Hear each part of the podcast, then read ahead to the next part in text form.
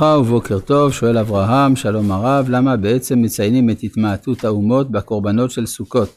ולמה הכוונה שאומות העולם נוטות להתאחד, עושות קונפדרציות וממעטות את הניגוד ביניהם בהקשר של חג הסוכות. האם הדבר מקרבן אל ישראל? יישר כוח.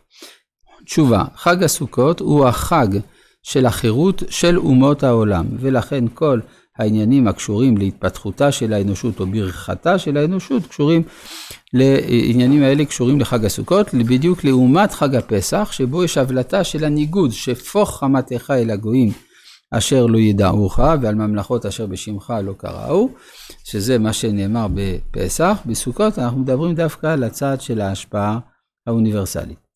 שואל יגאל, שלום הרב, למה עם ישראל צריך להקריב קורבנות עבור שאר עמים בחג הסוכות? חג הסוכות הוא חג החירות של אומות העולם, ומכיוון שעם ישראל יש לו תפקיד של ונברחו בך כל משפחות האדמה, ההזדמנות שבה אנחנו עושים את זה, זה בחג האוניברסלי.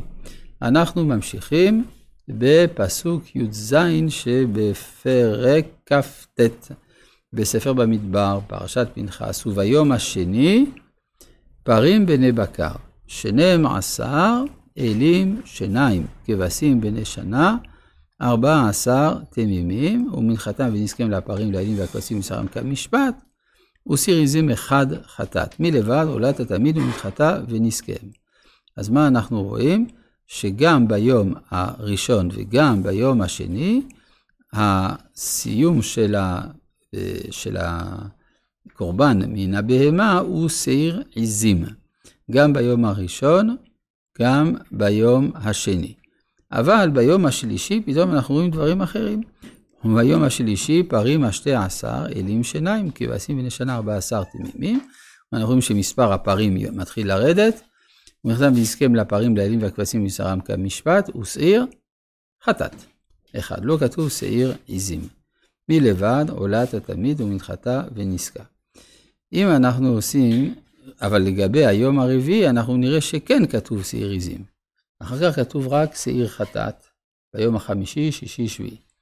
אם עושים חשבון, אם, אה, אה, אם מספר הפרים של היום הראשון, השני והרביעי, אם אנחנו מדלגים על השלישי, הוא 35 פרים.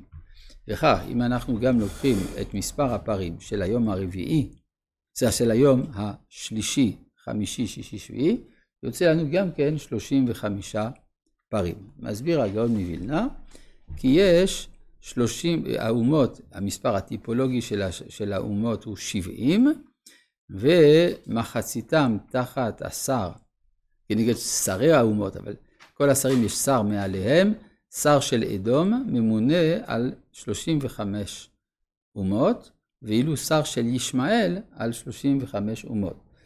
אה, אה, השר של אדום מכונה שעיר, כן, למשל, אה, עשיו ישב בהר שעיר, אשר אבוא אל אדוני שעירה, וכדומה, בעוד ששעיר עיזים מציין את ישמעאל, 35 אומות שתחת השלטון של ישראל, וזה רמוז בדבר. הזה. מה? 70 זה, 70 זה הכל, כלומר 70 זה מספר כולל, שמקיף את כולם, אז צריך לדעת איך מחלקים את זה, מזרח-מערב, צפון-דרום, עולם השלישי, אז זה כבר שאלות של התאמה, אבל העיקרון הוא כזה, המספר 70 זה מספר עקרוני, כן, אפשר לומר, אה, טיפולוגי. עכשיו, יש גם דבר נוסף, כשאנחנו רואים אה, בפסוק כ"א למשל, או בפסוק י"ח, כתוב ומנחתם. אבל אם אנחנו עוברים ליום הרביעי, וביום הרביעי פרים עשרה אלים שיניים, כבשים בני שנה ארבעה עשר תימים, מנחתם, לא כתוב ומנחתם, לא כתוב אבב. ביום הרביעי, זה מסביר אה, האדרת, נדמה לי, שהוו של, הוו מורה על חיבור. החיבור של האומות, וביום הרביעי הוא כנגד מידת הנצח בספירות, ספירה הרביעית היא נצח, ואין שייכות לנצח אצל אומות העולם, לכן אין פה ו' חיבור. ולכן רק כתוב מנחתם ונזקיהם. כן. אה, כתוב פרים עשרה, זה כנגד עשר אומות. מהן העשר אומות האלה? אז מסביר גם כן האדרת, שזה, שזה עשרה עממי כנען, שעתידים אה, להיות אה, ירושתו של עם ישראל. גם, מה? למה מתחת, זה, כלומר שהם בשיא רזים אחת חטאת. למה לא ששעיר? למה? כנראה שכנען קשור לישמעאל באיזושהי צורה. כן, במיוחד שארץ ישראל אה, נתונה בידי ישמעאל בזמן הגלות, בגלל זכות ברית המילה. אז יכול להיות שיש קשר בין כנען לבין ישמעאל. וגם אה, הדת של ישמעאל היא דת של כניעה, מלשון כנען. אולי יש קשר. כן, אה, עכשיו, מה שאנחנו רואים גם, שיש הבדל בין הביטויים. למשל, ביום השני נאמר בפסוק י"ט, ומנחתה ונזקיהם, ואילו אחר כך כתוב, אה, ונזקה. אבל ביום החמישי, וגם ביום החמישי, כן, וביום החמישי, פרים תשעה, אלים שיניים, כבשים בני שנה, ארבעה עשר תמימים, וכן נזכרים לפרים, לאלים ולכבשים בישורם כמשת, וזיר חטאת אחד, מלבד עולת התמיד ומחדה ונסקה.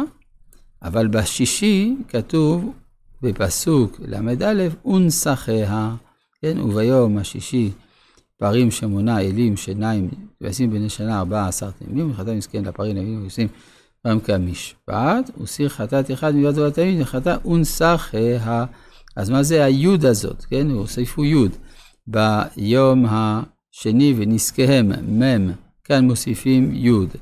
ויש גם עוד פעם אה, איזה מ' פה מסתובבת לה, כן, בפר, בפסוק, כן, פסוק ל"ג, ומספרם כמשפטם ולא כמשפט, מ', י', מ', מכאן רמז לניסוך המים, שהיו מביאים גם אה, מניסוך המים בחג הסוכות, ואת זה הצדוקים מיהנו, מיהנו לקבל. אומרים, הדרשות שלכם ממ' מיותרת, י' מיותרת, מ' מיותרת, לא נראה לנו, ולכן היה שם אחד שניסח על רגליו, בגלל שהוא היה צדוקי, ורגמו אותו העם באתרוגיהם. כן? עכשיו, מי זה היה?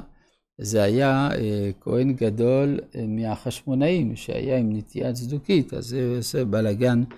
עצום הסיפור הזה, ככה מובא ביוספוס פלביוס. אז מה זה העניין של המים? המים זה, ה... זה, מ... זה חומר שיש בו פשטות, והוא מייצג את הממד הראשוני של המציאות, ורוח אלוהים מרחפת על פן... לא, לא כתוב על המים. על פני, פני המים, כן. אז אה, פני המים, מים זה לשון רבים. מה היחיד של מים? מה, נכון? מה? ים. הרבה מה זה מים. כלומר, המהות, מה שאנחנו קוראים המקוריות, זה נקרא מים. זה מופיע בעולמנו דרך יסוד המים. אבל בסוכות יש שיבה אל המקוריות, אל הסדר הקדום של הבריאה, בל נשכח שראש השנה זה יום בריאת העולם. ביום הכיפורים חוזרים אל קודש הקודשים, אל מקום שבו הושתת העולם, אז יש מגמה אה, של שיבה אל המקוריות בימים האלה, ולכן יש ניסוך המים. הצדוקים לעומת זה הם פורמליסטים, או שזה כתוב או שזה לא כתוב. כיוון שזה לא כתוב מבחינתם, זה לא שייך. אגב, מצאנו ניסוך מים במפורש עם דוד המלך, מי ישקני מבור בית לחם, ואז מביאים לו מים. מביאים לו מים, הוא אומר, אנשים סיכנו את נפשם בשביל הדבר הזה ואני אשתה, הפוך את זה לסתם אה, אה, משקה, הוא ניסח את המים האלה לשם. כך שהרעיון שמנסחים מים הוא מצוי בתנ"ך, גם אם הוא לא כתוב במפורש בתורה. מה? יש אפילו שיר שהגשים הקדישו, מים דוד המלך. כן, נכון, נכון. אז זה, אה, זה מההוא גיששה חברה, נכון? אז זה משם המקור. וביום השביעי פרים שבעה, אלים שיניים, כבשים בני שנה ארבע עשר תמימים, אז איך אה, חוזרים למספר שבעה, שהוא המספר של בריאת העולם. רבי חנן